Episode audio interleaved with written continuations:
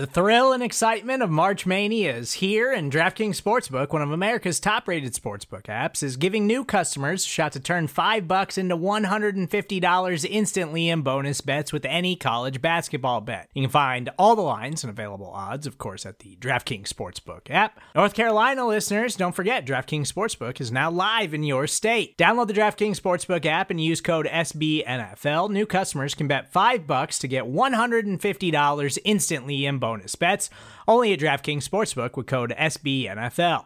The crown is yours. Gambling problem? Call 1 800 Gambler or in West Virginia, visit www.1800Gambler.net. In New York, call 8778 HOPE NY or text HOPE NY. In Connecticut, help is available for problem gambling. Call 888 789 7777 or visit ccpg.org.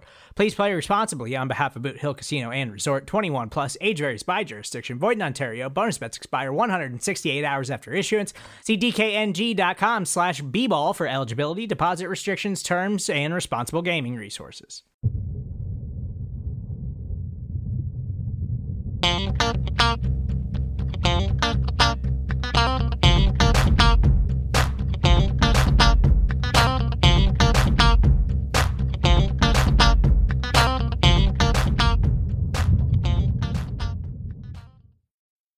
Hey there, Buffalo Bills fans, and welcome back to Believe, a Buffalo Bills fan podcast here on BuffaloRumblings.com and everywhere else you go to find your fine podcasts. My name is John Boccacino, of course, uh, being joined here on the podcast by Jamie D'Amico. We are continuing with our State of the Buffalo Bills off-season series. We took a much needed week off last week to prepare for Jamie, what I feel like is uh, probably 1A and 1B. We talked about this during the the scene setter for Bills fans when we were setting up the stage for this topic, but the biggest areas of concern for Bills fans, especially these two here on Believe, heading into the offseason were the trenches, the offensive line and the defensive line.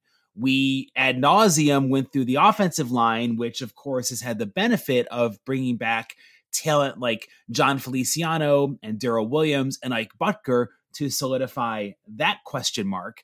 But today's podcast topic is one that makes my stomach churn because I feel like it's not getting enough attention. It's not getting enough of this the spotlight being shown on it and it's the defensive line the one area that Bills fans I think can uniformly agree the team needed to get better across the board was in pressures on the quarterback and the, the run defense is fine. We'll we'll get into the nuts and bolts, but Jamie, this area is a sneaky area of need for me. Uh, it's a sneaky concern um, because I feel like this is the one area that could really be holding the Bills back from something truly special in 2021. The Bills had the highest priced defensive line in football last season.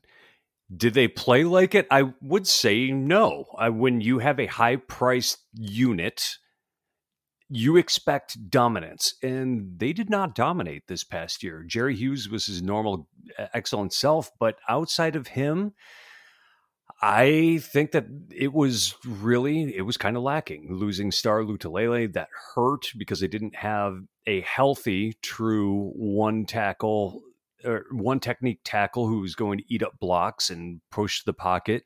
This was a group that they really needed to come up with some some interesting ways of gathering pressure on the quarterback. And here's something that people are not talking about.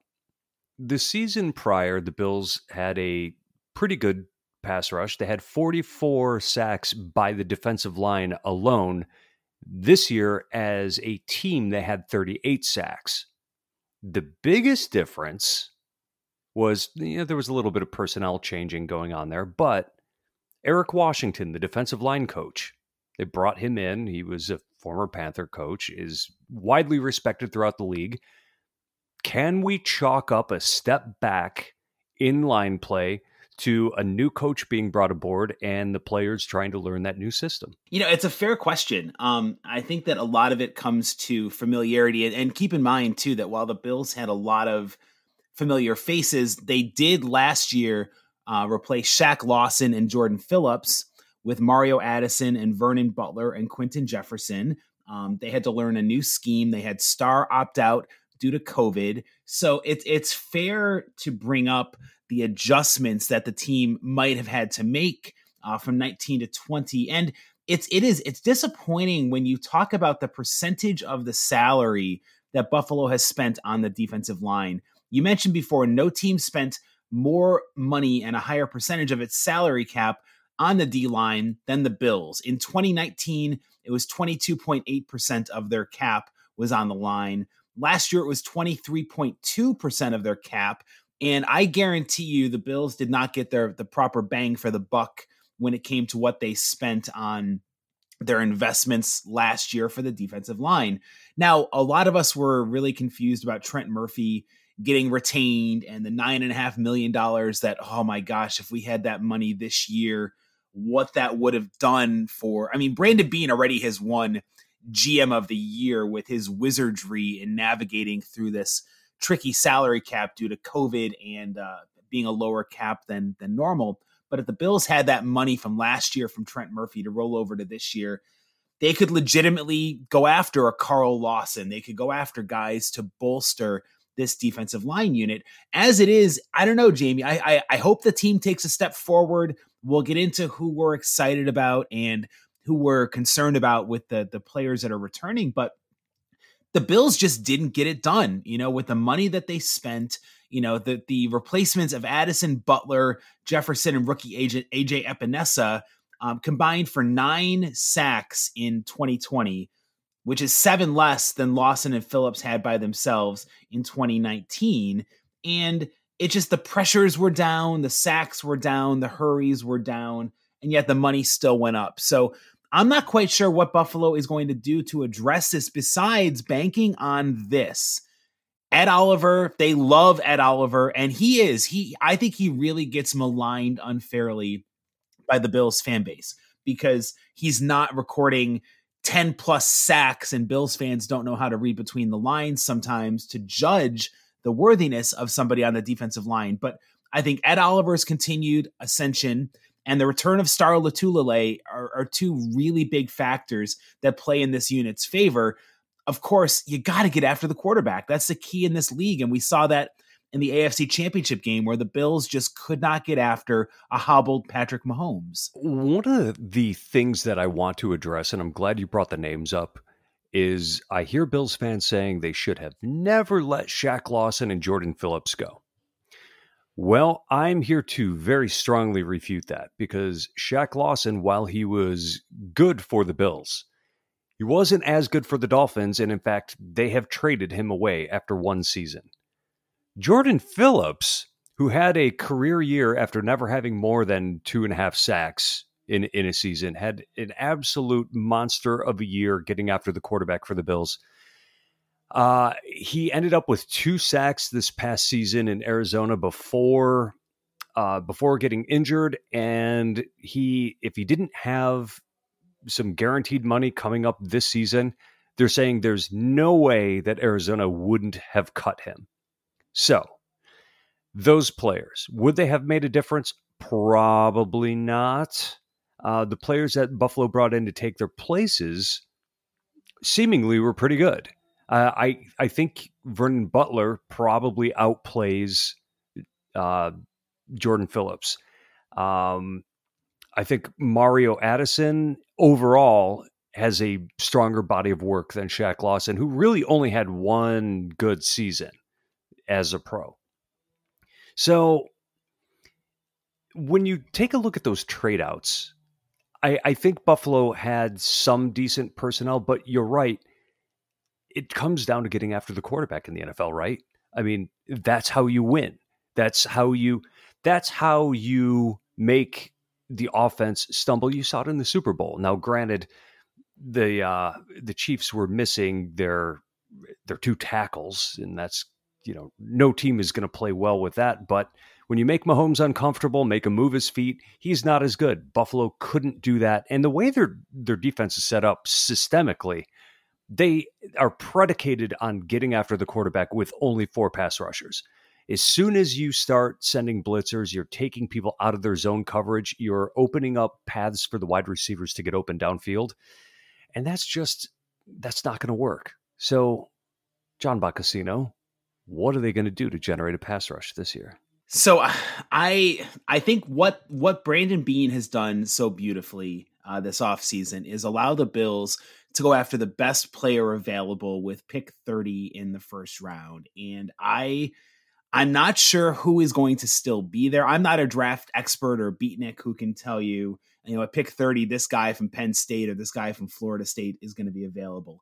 I can do research and come up with some names, but what I think the Bills should do is if there is a talented edge rusher available to them who falls to number 30, I think that's a prime target for the Bills to use um, their first round draft pick on. Even though it's more resources you're spending on a unit that has already had a lot of money poured into it, this is by far the biggest weakness to me, the biggest area of concern. And look, the Bills have names, you know, and and the Bills have players who can step up and fill the void. But I I don't know. I think the Bills have made some very interesting offseason moves when it comes to showing where they feel they need to improve. And the fact that they haven't brought in a high priced, relatively speaking, high price because their cap situation is pretty dire. But for example, they haven't signed a Carl Lawson. They haven't gone after you know any of the big names that they were linked to. Um, you know, Autry, uh, Denico Autry with the Colts. Um, there were a bunch of guys that were linked to Buffalo as kind of the bargains, if you will, and they of course are not bargains because nobody in free agency goes cheaply, except right. it seems like the guys at Buffalo are able to sign. Bills get a lot of good bargains, but edge rusher does not come cheap. So my long-winded way of saying I think the Bills are running it back with the unit that they've got. And for the sake of this breakdown, Jamie, let's start with the defensive ends that Buffalo has coming back. Now, there's a very intriguing name that Buffalo just brought in, another former Carolina Panther, Efe Obada, who is going to, uh, he was on the uh, Pathway program, uh, the International Pathways program, along with Christian Wade, who I guess gets another year They've granted Wade another year so he can ride out the program, not needing to worry about making the 53. But Obada became the first ever pathway player to quote unquote graduate and earn a spot on the 53 man roster with the Panthers. I think the investment that the Bills made in signing him to a one year deal, it's going to be good competition for who Buffalo already has under contract with Jerry Hughes, the underrated Jerry Hughes at one of the defensive ends, Mario Addison, who's about to turn 34, who restructured his deal this offseason. Those two are expected to be the main starters at left defensive end and right defensive end. I am count me in the minority, Jamie. I'm not, I don't know. Those aren't the one like I don't expect Jerry Hughes to return to his double digit sack days, but I think Jerry Hughes, like Ed Oliver, falls under the much maligned category where his play is better than what it shows in the stat book. I'm going to agree with you on that. And I think part of it is that the Sean McDermott scheme is predicated on defensive ends keeping the quarterback in the pocket and not letting them escape, as opposed to getting upfield as fast as they possibly can and getting the sack. So, you know, you see a lot of the pressure on, from this defense coming up the middle and through blitzers. So we're under McDermott, I don't think we are ever going to see a double digit sack defensive end, but that doesn't mean that Jerry Hughes isn't an excellent player. He was what number five in the NFL in pass rush win rate, according to Pro Football Focus. The guy can still ball. And Mario Addison has a, a strong track record of getting after the quarterback and being a solid player. He's more of a power style defensive end. And I think that's what Brandon Beane and Sean McDermott prefer because again, they I think prefer defensive ends that keep the the quarterback in the pocket. Having great athletes is is a good thing. Now, amongst the things that was intriguing this past season was the development of AJ Epenesa, who early in the season appeared to be lost, but also had dropped a ton of weight from his playing days at Iowa and sort of seemed like he was trying to figure out how to use his newfound body that was for him undersized. He dropped about 30 pounds so he didn't have didn't quite have the mass that he had before uh, could get moved by blockers a little well but he could move his feet much better and added a quickness to his game. I will be interested to see how he develops over the course of this offseason because, you know, like I said, he has a new toolkit at his disposal. And how is he going to use that? Is he going to take a step forward? Is he somebody who can play, or is he going to be a low end starter, maybe fringy backup type player? I think that what Buffalo's system will allow for Epenesa is he never has to be the man when it comes to being the primary pass rusher, the guy who primarily gets after the quarterback. At least in 2021, that's going to fall again on Jerry Hughes and Mario Addison to to, to bulk uh, the the shoulder of that responsibility. I feel like Epenesa with the speed aspect can definitely, you know, because what's the thing that people always talk about when it comes to the quarterbacks who are the hardest to bring down? Duh. They get rid of the ball quickly. They get rid of the ball in a hurry. That's why Tom Brady never gets sacked. That's why Patrick Mahomes rarely get well, Patrick Mahomes is also a freak of nature when it comes to eluding the rush, but you need those power rushers like Jerry Hughes, and you need those guys like AJ Epenesa who can really get after the quarterback in a hurry, who can give the penetration uh, a pretty quick spurt up the up the middle uh, that he's able to do pretty pretty well when it comes to his pass rushing abilities. I think that that's Jamie. We're hitting on a real common theme here. The Bills believe again that they have the pieces in place to be successful and they just need to all round into form when it comes to getting after the quarterback. And you mentioned Jerry Hughes. Yeah, he was fifth in in pass rush win rate last year. He plays big in big games. And that's why it's foolish to me the notion that the Bills were going to cut Jerry Hughes because even if you make that cut and save, you know, 7 million dollars against the cap, you're not going to find an edge rusher who can replicate what he does for 7 million dollars. No way. I mean, that's just that's that's a bargain basement price. So why would you cut somebody and create another hole on a unit that has a lot of, of question marks. And I give Jerry a lot of credit. I know we're bouncing around here a little bit, but he, again, as much maligned as he is, he brings it in the big games. In the playoff games, in four playoff games career wise, he has six sacks, seven quarterback hits, 10 tackles, and six tackles for loss. This guy brings it in the biggest situations and the biggest games. And that's why, to me, he is obviously the most valuable edge rusher. I'm just not necessarily sure Mario Addison. We've clearly seen the best days from Addison, who's going to turn 34 when this season starts. I know he had, what, five sacks tied for the team lead, 30 tackles, seven for loss. He only had eight quarterback hits. And it just seemed like for me, there were too many times when Mario disappeared for long periods of, of time. And you can't say that about Jerry. Jerry's always out there, Jerry's always causing havoc to me, Mario is the player who I think has the most pressure and the most scrutiny on him for this defensive line because if he can revert back to the four straight nine plus sack seasons he had before coming to Buffalo, all of a sudden the Bills have a really profound weapon on the defensive line. 100% agree on that. And, you know, there are players that underperformed. Trent Murphy. There are players that performed well on the defensive line and it didn't necessarily show up in the stat sheet. And I, I think you made a great point. Ed Oliver is another one of those. The guy actually had a hell of a season, even though he seemed to disappear at times.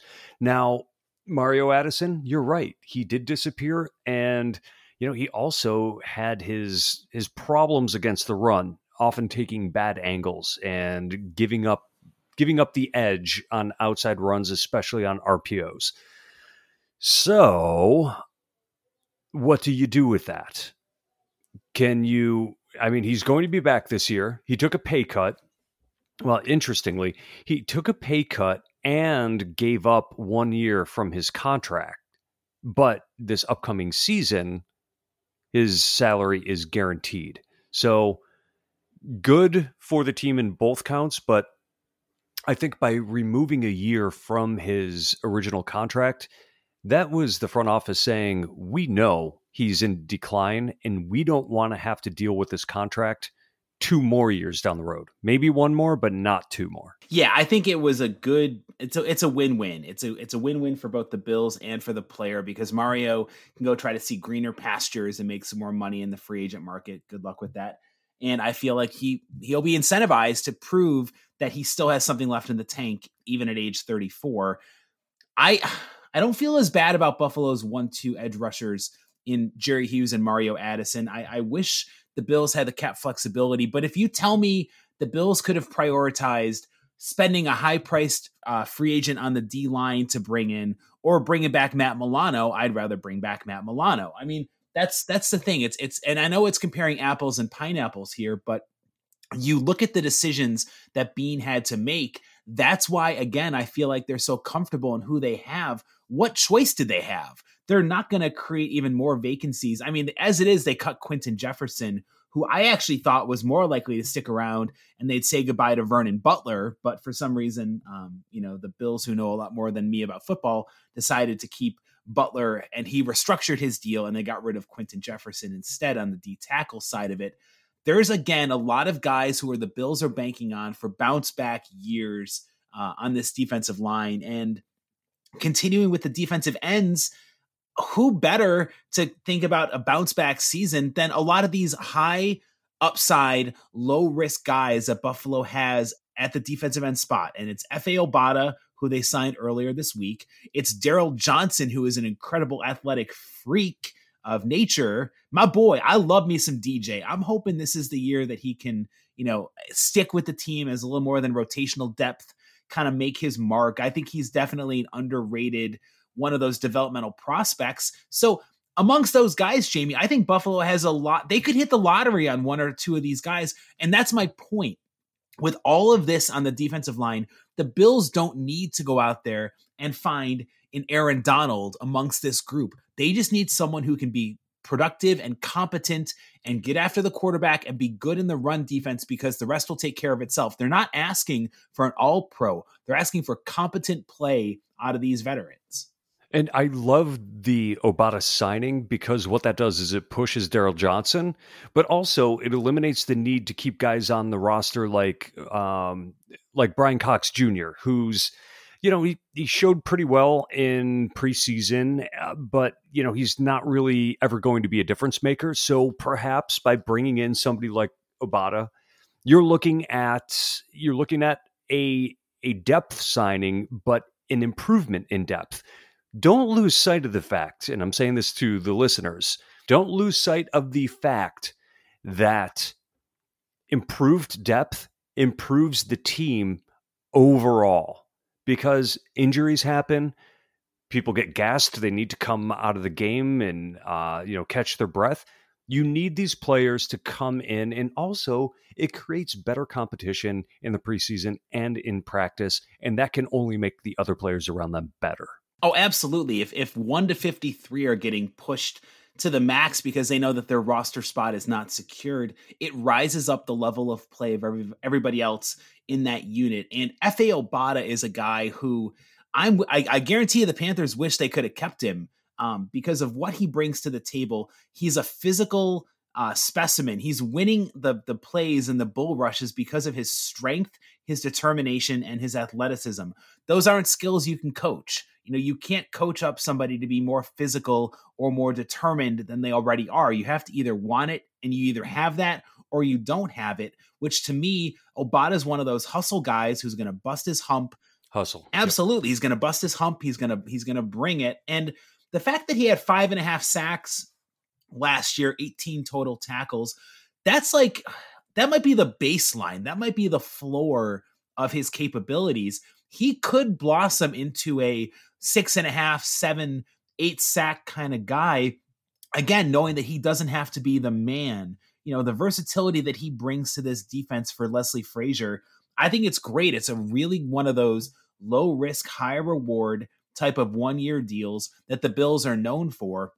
I think Obada has a clear pathway to earning some solid playing time on this team. Darryl Johnson gets a lot of credit for being a really good special teamer, which is incredible when you think about how big he is. The fact that I'd be shaking in my pants if I saw Darryl Johnson chasing down the field as a special teams tackler trying to bring me down in the return game. I mean, that's a scary thought for other teams out there, but the, he can be pushed back to more of a competing for reps. Doesn't, you know, if, if he, if he, if he blooms into a great player, awesome. I don't think he's going to, but I don't think he needs to be again on this defense. You got the upside with Efe Obada, Darryl Johnson being the freak of nature athlete that we talked about.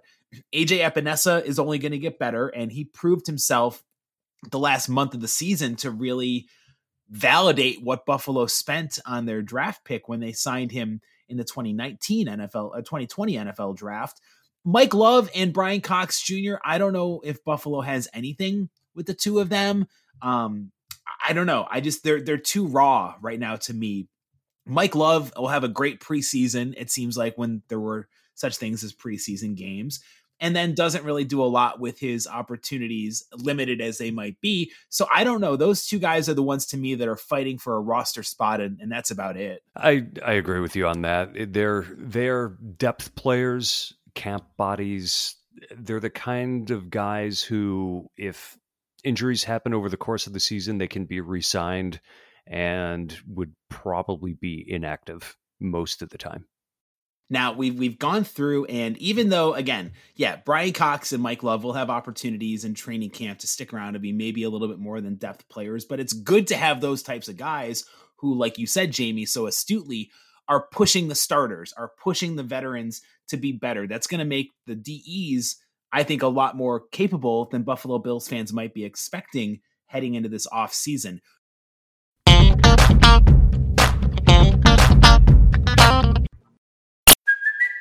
it's Kaley Cuoco for Priceline. Ready to go to your happy place for a happy price? Well, why didn't you say so? Just download the Priceline app right now and save up to 60% on hotels. So, whether it's Cousin Kevin's Kazoo concert in Kansas City, go Kevin, or Becky's Bachelorette Bash in Bermuda, you never have to miss a trip ever again. So, download the Priceline app today. Your savings are waiting. Go to your happy place for a happy price. Go to your happy price, Priceline to me, the whole linchpin of this defensive line, the biggest variable that needs to round into form for these Buffalo Bills to return to a top five defense and a legit Super Bowl winner, it's the defensive tackles. And it all starts with the big boy, the run stuffer, Star Lotulelei. He did a 180 earlier in the week. There were reports, or last week rather, there were reports that Star was entertaining either retiring or just you know stopping playing football and walking away from the Buffalo Bills.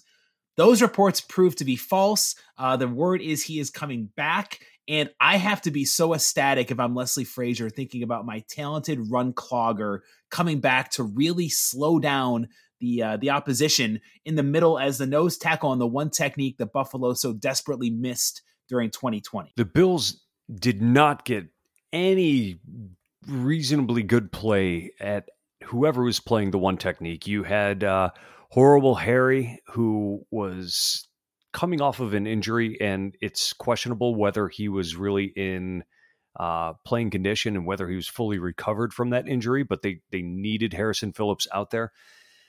Here's the question I have: a lot of the a lot of the regression of the Bills' defensive line has been pitted on the fact that Star Lotulelei was not in the lineup. Are we making Star out to be a bigger difference maker than he actually is? Because if you recall, two seasons ago, he was very maligned by Bills fans. Harrison Phillips began taking reps away from him, and people were calling for Star to be cut. But here we are saying Star is going to be the difference in the defensive line. Is this one of those examples of you don't know what you've got till it's gone? Or are we putting more on him than is reasonable? You know, it's it's a fair question to ask because absence does make the heart grow fonder. Let's keep rolling out the cool cliches about, you know, missing what you have and not appreciating it until it's gone. But here's the truth, Jamie. You mentioned it earlier the Bills, as much as they tried with Quinton Jefferson or horrible Harry Phillips to step up there and be that one technique, the Bills didn't have it last year. And nobody could replicate what Star does. And what Star does is, again, he eats up those blockers, he lets the linebackers move and operate more freely and really see the field with a clearer field of vision. He allows Matt Milano and Tremaine Edmunds to really be their excellent selves uh, both in attacking the point of scrimmage, the line of scrimmage, or seeing and dropping back into coverage to go after their guy. When you've got someone like Star who can devour and eat alive the offensive lineman he's going up against, it opens up so many more opportunities for this defense to get after the quarterback. I can't state enough how much Buffalo missed Star Lotulelei last year, not just because he's a large gentleman, but because of his presence on the field and what he does to really just eat up and devour those blockers. And you know, Star is really good in the run game too. Obviously, he's not someone who does anything in the pass rush uh, capabilities. You know, he but that's not what he does. He is the I put it this way: if the Bills had Star Lotulelei on the field for the Titans game and the first Chiefs game, they're not running wild like Kansas City with Clyde Edwards Helaire. They're not running wild over Buffalo. Tennessee is not running wild over Buffalo if Star Lotulelei is out there. It's just that simple. The man makes the Bills defense better. So I'm going to throw a name at you, a player that the Bills lost this past season. Here is a player that was on the Bills roster two seasons ago, and he was up and down from the practice squad. The Bills cut him at the end of the preseason, trying to get him through to the practice squad, but he got signed by the Browns. I'm talking about 310 pound Vincent Taylor, who ended up being a one technique tackle that was not on the roster. I wonder if he would have made a difference being in there. Could he have been better than Harrison Phillips? You hate to lose good players, and it seems like the Bills are losing decent players to the Browns. Vincent Taylor got into 15 games while he only had 12 tackles this past year. He was a, uh, he was a, a lane clogger in the mold of Star Lotulelei, though not as big, had not paid nearly as much, but a depth piece that could have helped throughout the year. Yeah, it's a fair question to to surmise whether Taylor would have made an impact at the time the Bills and they're going to have this problem again too because you know the Bills love the the, the the the volume play. They love to bring in bodies and see you know the, let the best let the cream rise to the top when it comes to who's going to earn a roster spot, who's going to be on the 50. We are just laying out the cliches, aren't we? I guess I haven't had enough coffee. My brain is relying on lazy thinking and cliches uh, this morning with the cream rising to the top comment. But I don't know. I Vincent Taylor, he's an interesting one of those kind of like a Wyatt Teller types of like, oh, woulda, coulda, shoulda. You know, you're not going to hit on all of those, uh, you know, moves that the Bills make. I mean, sometimes Brandon Beane doesn't strike gold, and that you know the Wyatt Teller draft trade allowed the Bills to go up and get the assets for Josh Allen and Vincent Taylor the Bills let go because they just didn't, it was a numbers play. They didn't think they had room for him. But I want to go back to Harry Phillips, Harrison Phillips, who everybody knows, you know, college wrestler, uh, somebody that Sean McDermott, you know, and Bills fans fell in love with his rookie season. I know that the it's easy for people to rag on Harry for not being able to fill Star's monstrous shoes at the one tech, and that's fair. That's a that's a fair criticism. But I want to give Harry a little bit of slack because it, it, takes some time to recover from that ACL tear. It's anywhere from 12 to 18 months, you know, based on your recovery time and, and how well your, your range of motion returns. I think he actually did a fairly decent job in general for the Bills last year on the D line, where, you know, he's he's not a pushover. Uh, he's not somebody who is going to you know get taken advantage of and you know easily taken out of his plays.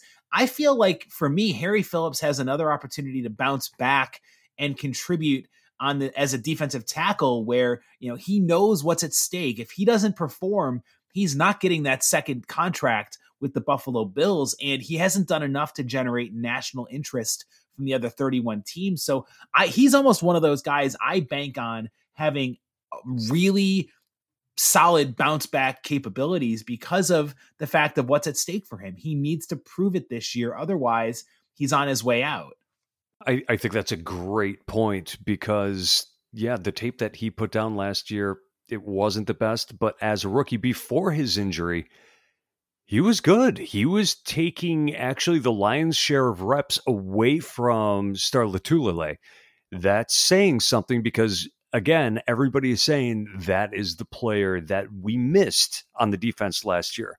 Well, you you make a great point about it taking time to recover from the injury, and we can only assume that he did not have enough time uh, to get in in full physical shape to be out there to be fully healthy and i'm sure we're going to see a bit of a bounce back from him but like you said he has to.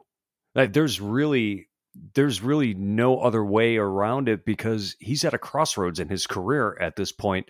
If he comes out and plays the way he did last season through you know a good portion of the season he may not make the team I, don't know that the Bills are going to have an improvement on the roster uh, by by the time cutdown day comes. But if they have something that seems that seems like it has potential, and they may go in another direction. So yeah, fight for your life, Harry. We need you. Well, we do it, and and think back to I, I want to say it was the it was either the Ravens or the Colts game where Phillips had one of those really like for a big boy playing where he plays along the line. He shredded the blocker. He made a tackle of the back. I forget whether it was um it wasn't Lamar Jackson. It might have been um, one of the Ravens backs, but I was just really impressed with the way he shedded the blocker. He showed some agility and he brought down the ball carrier in the backfield for a loss. And that to me showed that again, he has fully recovered from that ACL, from the knee injury.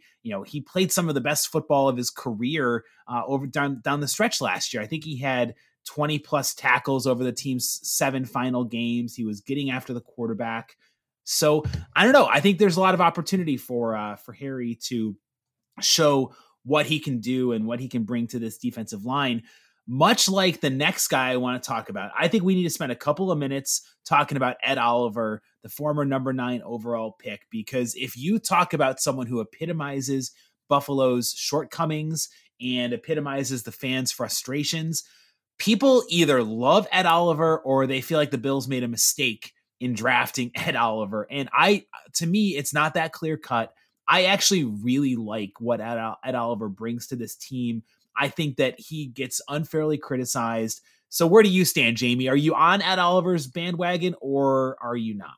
I am firmly on the Ed Oliver bandwagon. He is a good player. He does so many things that don't show up in the stat sheet. He moves well. He after being benched as a rookie, he's he's in the right place at the right time.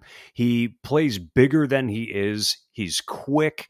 And he does a lot of things that set up his teammates by taking on blockers, by getting into gaps to make running backs change direction. He is a handful for offensive linemen. And the guy is going to keep improving because he seems to have that kind of work ethic.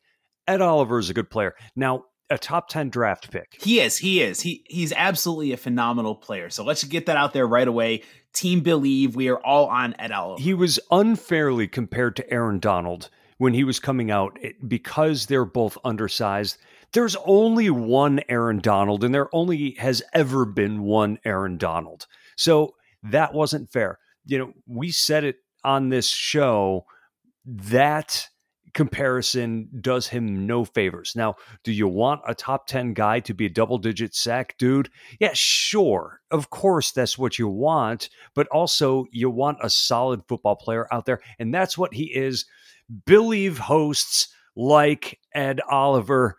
Damn it. Well, and, and exactly. I listen, I will ring that bell until I'm blue in the face that Ed Oliver is, you know, he's not Aaron Donald. You're right. But what he does, he's a great run defender and which is very underrated part of his ball game because people just want to look at the sack totals but he's a really solid defender against the run. He's patient. He stays with it. He doesn't over pursue and leave himself vulnerable to cutbacks where a back can go for 10 15 yards after juking his way past Ed Oliver but he's also somebody who he you said it earlier he's determined his work ethic is incredible. You watch him, there's plays where he's getting beat and he just keeps fighting till the final whistle. He is exactly that type of trust the process guy that Sean McDermott wants out of this team. And he's underrated too at getting after the quarterback. I know he only had three sacks last year, but he really has shown off some explosive moves where he can get after the quarterback and be disruptive. I love when Leslie Frazier calls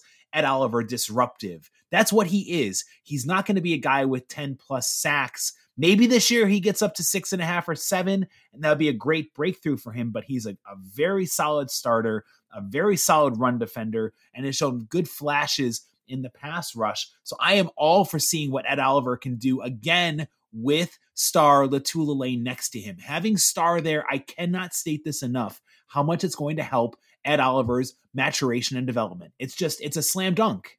I I 100% agree with you on that. And uh, I, I think that when you take him out of the game and say put in his backup, Vernon Butler, you're going to see the difference in, in, what happens on the field. He's a better player than Butler. And Butler, of course, has talent and has been a, a little bit of a disappointment uh, through his career.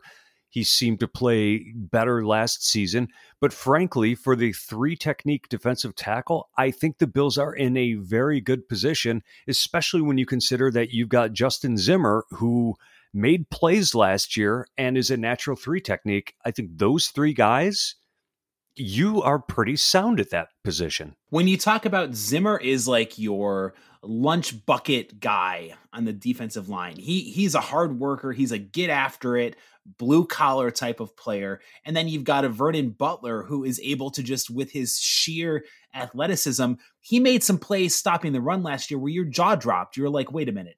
That big dude showed that type of versatility to bring down a ball carrier." I like what you're talking about, Jamie, when it comes to these three techs and what they can bring to the table, and how, as much as Vernon Butler, again, Bills fans might not appreciate it, he outperformed his contract last year. He played, given what the Bills asked him to do, he played better than was expected. And I feel like with his run stuffing abilities, with his ability to, to really just be a solid performer at the three tech, and with Justin Zimmer being someone who has great reaction time. Um, you know, he obviously had that notable play of, of stripping Cam Newton for the game sealing fumble, I believe in week seven or week eight, uh, when Buffalo needed that win against the Patriots.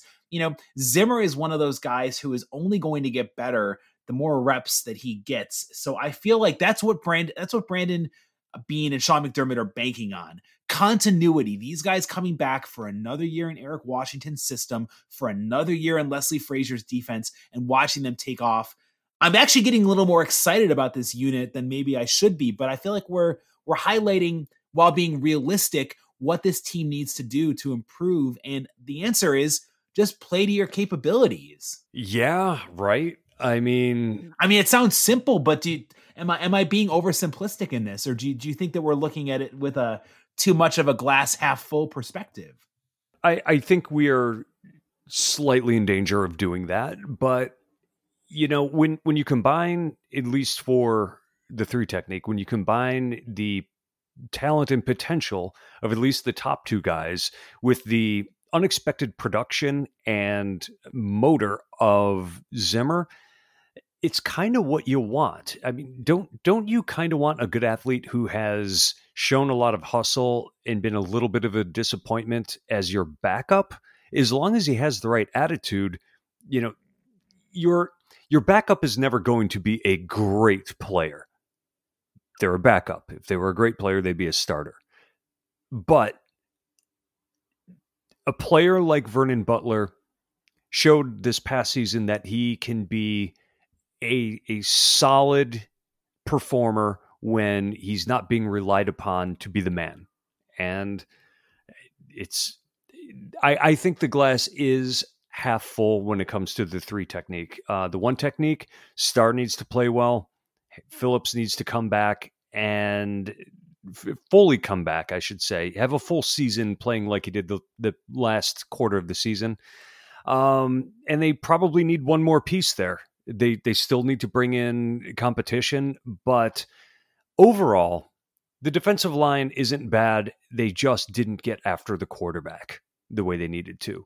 Um, they needed to stop the run a little bit better than they did. That will be improved when you have larger and healthy players at the one technique. It's a great way to summarize our state of the defensive line. It's uh, you know, there there's definitely cause for some concern because of course what we're talking about is not guaranteed to happen with Ed Oliver continuing to hit his mark with Harry Phillips continuing to bounce back from that injury, with Star coming back fully committed and and ready to to be a, a stuffing uh, presence in the middle of this defensive line. But here's the underlying factor, Jamie. The Bills can now, again, with what they've done in the offseason, they can focus their draft on the best possible available player when they pick. So if if Brandon Beane, I trust Brandon Beane. Listen, I, I'm not a homer who blindly follows Brandon Beane to the seventh layer of hell and says, I'm with you, Captain, whatever you ask. Like I'm not gonna be that type of Bills fan. But they've earned that ability to have the confidence and trust that they know what they're doing. So with Brandon Beane having all these draft picks to get to use and not having a ton of glaring holes anymore, just imagine how stressed we'd be if Milano had walked, if Feliciano had walked, if Daryl Williams had walked, if the Bills hadn't signed Matt Breida on a great minimum contract to be their third running back, if they hadn't brought in Emmanuel Sanders. I mean, the list goes on and on. Brandon Beane has set himself up where he can do whatever the hell he wants in the draft because he's got most of the weaknesses covered on this roster. Yeah, pretty much. I have thoughts on what I think the Bills are going to do in the draft, but conversation for another day. Teaser alert future Believe podcast will go all into the Buffalo Bills. You'll get two amateurs trying to talk like they know about the draft and, and who Buffalo should take. We'll read some articles, we'll get all brushed up. Um, we obviously try to prepare ourselves on this podcast here, but I guess the, the overarching theme, though, Jamie, is with the D line, it's not as bad as you think. Um, there's a lot of potential, and that's really the key word. Potential doesn't always turn into actual talent. Realizing that potential is the hard part of having potential. But the good news is the Bills have a lot of time to work on this through hopefully a regular training camp and preseason games. And it's not like they're counting on the D line to be the best part of their team. It just needs to play better than it did last year. Yes, it does. Coming up next week on the podcast, Jamie, we go to another unit that thankfully it's a lot more optimistic than I thought it was going to be heading into the offseason with Matt Milano coming back. It's going to be the state of the linebackers. This is still an area that has a lot of, of question marks at the depth positions behind the starters, you know, with Tyler Matakevich uh, coming back for another year and AJ Klein. Can he keep up his superhero performance that he did down the stretch in 2020? What to do with Tremaine Edmunds and that fifth year option and whether he actually has a future at the Mike or whether he'll get shifted to another part of the linebacking corps. Those are some of the topics we will hit on next week here on Believe. Jamie, get ready. State of the linebackers. Fasten your seatbelts, buddy. It's going to be a wild ride. We, of course, appreciate our fans being there every step of the way here on Believe. If you have any thoughts on the state of the D line, if you think that we're cuckoo for Cocoa Puffs and the Bills are in dire need of talent upgrade at the defensive tackles or defensive ends, feel free to let us know that. Give us a comment on social media. Jamie is at the Jamie D'Amico. I am at John Boccacino. You can also comment on our articles on BuffaloRumblings.com. But either way, get involved. Leave us your thoughts. We'd love to interact with our fans here on Believe, a Buffalo Bills fan podcast.